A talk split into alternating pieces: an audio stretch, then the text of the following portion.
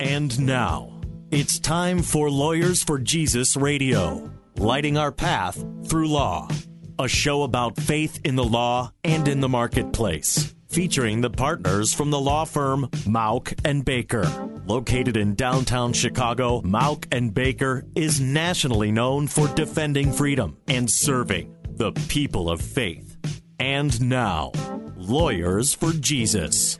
Good afternoon. Welcome to Lawyers for Jesus Radio. And today we'll be discussing not just how we can transform the culture, but why we should be working to transform the culture.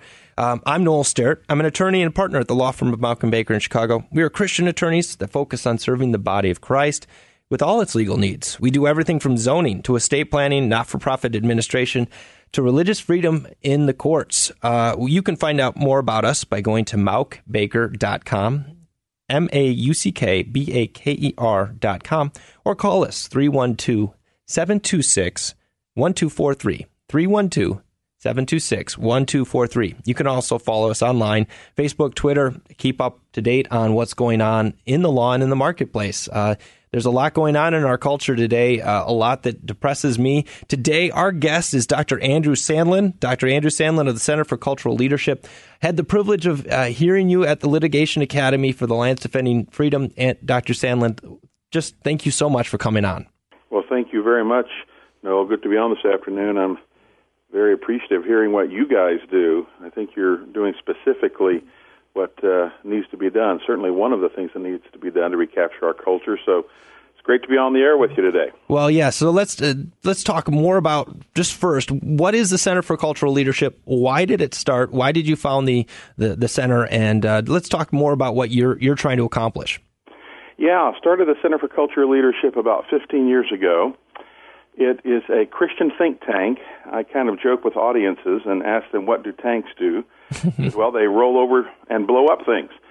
And that's part of what we do roll over and blow up bad ideas, and I'd like to add, uh, articulate good ideas in the effort to influence Christians, to influence culture in a distinctly uh, Christian way. Okay, and where can they uh, find out more about the center? Yeah, you easy website, ChristianCulture.com. Just remember Christian culture, and just put it together solidly, ChristianCulture.com. And I hope your listeners will visit the website and learn a little more deeply about what we do. Yeah, and I, this is a great place to go. This is a, a lot of uh, just great thought, uh, great work, uh, a great team of scholars that are writing about critical issues, uh, current issues. Uh, I, I, don't know. Uh, if you're like me, I'm looking at the culture around us and saying, how do we get here?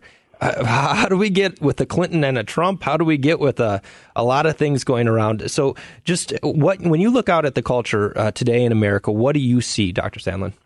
Well, I see uh, certainly several hundred years of apostasy that's really accelerated culturally in the last uh, 50 or 60 years.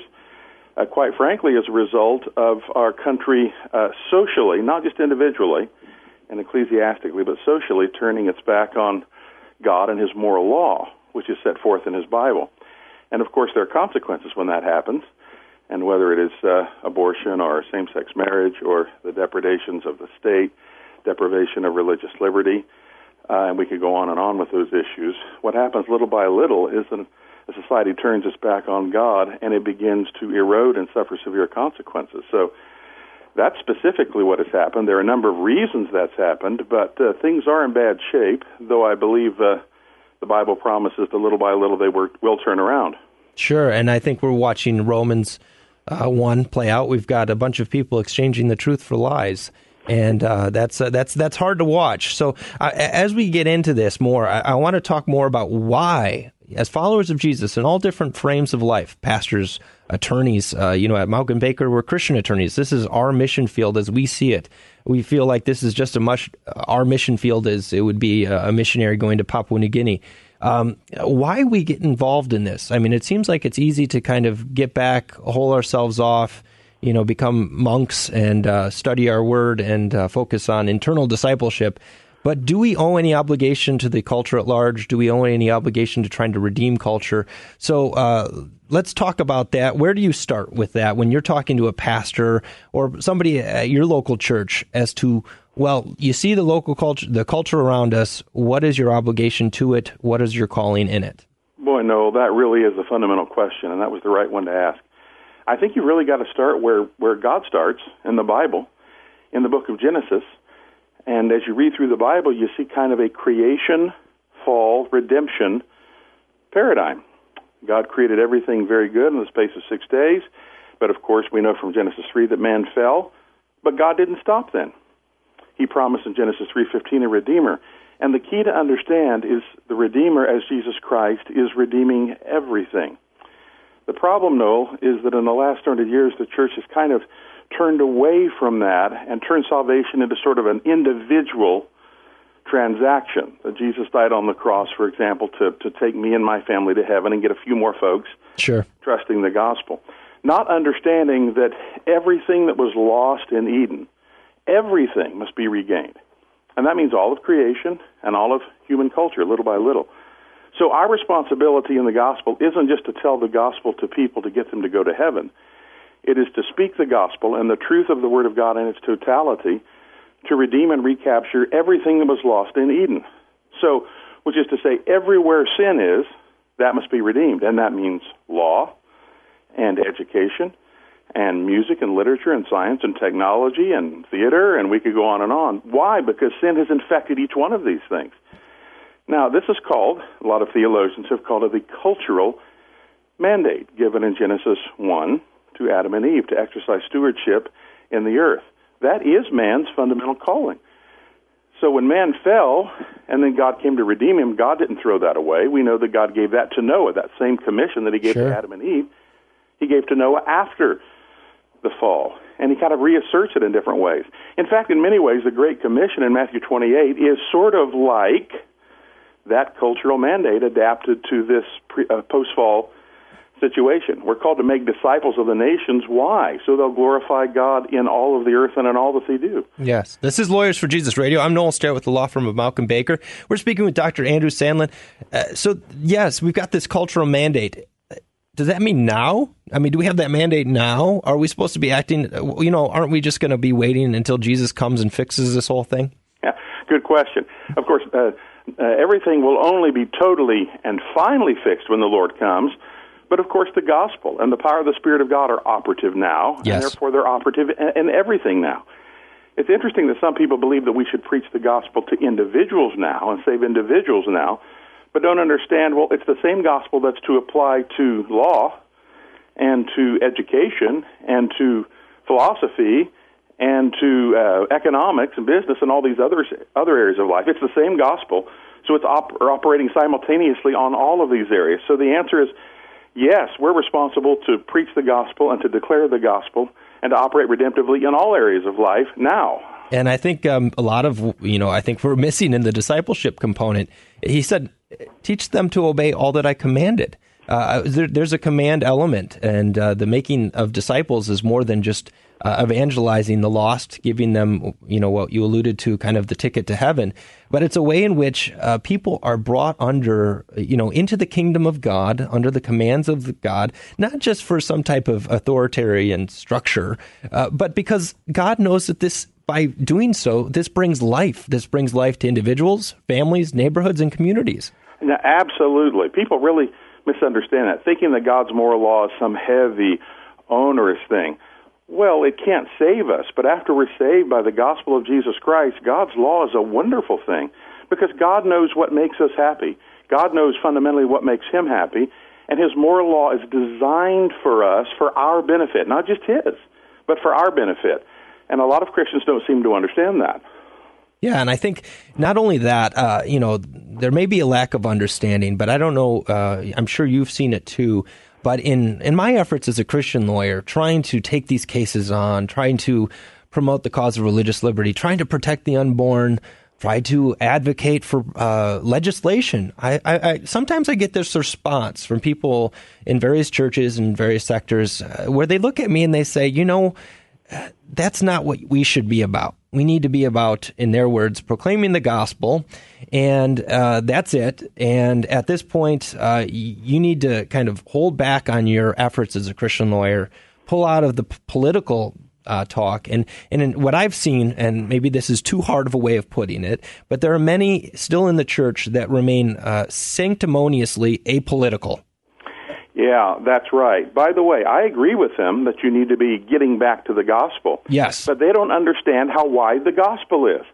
The gospel is uh, the message of Jesus Christ to redeem all of life. So when you are working in the legal profession to stand for unborn children, to stand for marriage, to stand for religious liberty, and all these other issues, well, that's turning back the uh, the sin in the culture and that's the calling of Christians. It's just as much the gospel as, quote, getting people to heaven. And I think that's great. So, coming up, let's talk more about that. Let's talk more about how local pastors, local ministries can be involved in uh, affecting, redeeming, transforming the culture uh, pursuant to the cultural mandate that I think is clear in Scripture, and uh, you know how we can encourage more uh, followers of Jesus to get into the various other fields. Because I, I, think if you look at the church at large, you have a just a, a, large group of people that think, well, you know, maybe that's for my pastor to do, or maybe that's for someone else to do, but the actual work of transforming the culture, that's not me. I'm just a stay at home mom. I'm just a teacher. I'm just a lawyer. Uh, let's talk more about that. So, coming up, we're going to talk to Dr. Andrew Sandlin of the Center for Cultural Leadership. More about that. I'm Noel Sterrett of and Baker, and you're listening to Lawyers for Jesus Radio. You can reach us at and Baker 312 726 1243. Again, 312 726 1243.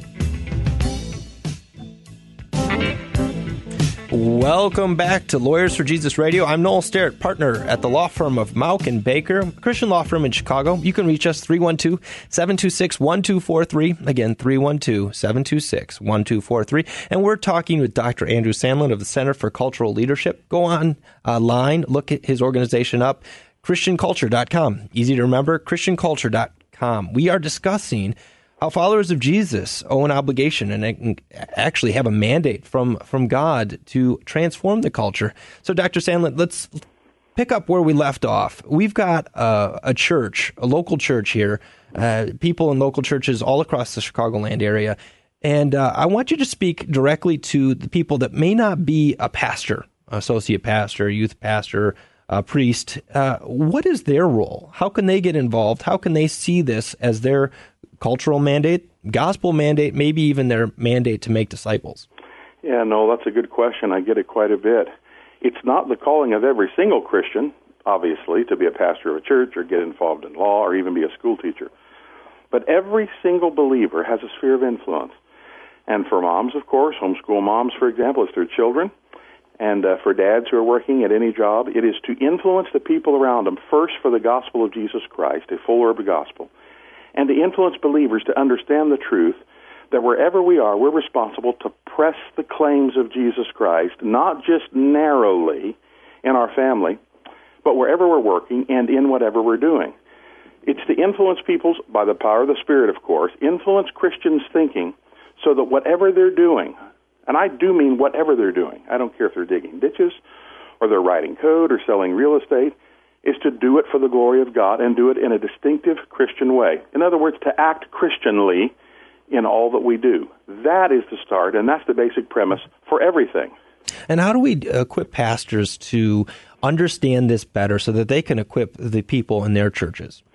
Well, for one thing, I think pastors really, many of them at least, need to change their theology. It's uh, interesting to think about the pastors at the time of the founding of our own country. They didn't only pour the truth into their own church and grow their own church and have all sorts of Sunday school programs and that sort of thing. They recognized their obligation to the wider community, to the society, and they spoke authoritatively the Word of God, the truths of the Word of God to that community. Uh, so I think pastors need to understand that they have a responsibility not just to their church, not just their denomination, but to work to redeem by the power of the Spirit of God everything, every city, every town, every locale around them. That's a, that's a huge start. If they understood that fact, and not just that they're getting people ready for heaven, but they're called to exercise stewardship over the earth, that would be a huge paradigm shift, and there would be a massive change in our own country. And I think that's uh, very important. And Dr. Francis Schaeffer pointed out, uh, you know, that what we're advancing is not Christian truths. We're advancing truth. Uh, right. You know, we don't have uh, denominational truths that are of no relevance to anybody else around us or people outside of our denomination. We are advancing uh, the truth according to the Word of God, according to the Creator of the universe, who created all things, who defined what is true, what is good. And uh, so I think, in some sense, uh, those that are outside of the church say, well, look, that may be true for you but it's not true for me. So, how do you respond to that in a pluralistic uh, country like America, at least as it's become?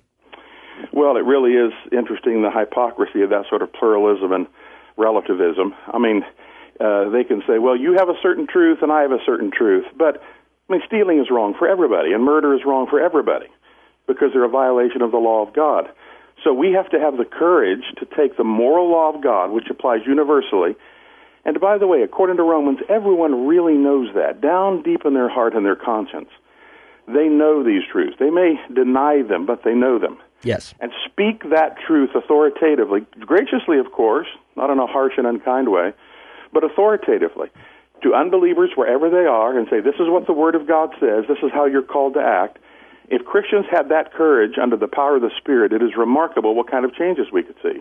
Yeah, and I, I really appreciate what the center is doing, especially highlighting the fact that this we have to speak authoritatively and not do. And I think uh, Dr. Brian Mattson pointed this out in a recent blog that he pointed out. We're not just appealing to reason or or natural law uh, devoid of or apart from the gospel or the the authority of God's divine word. So, talk a little bit more about that.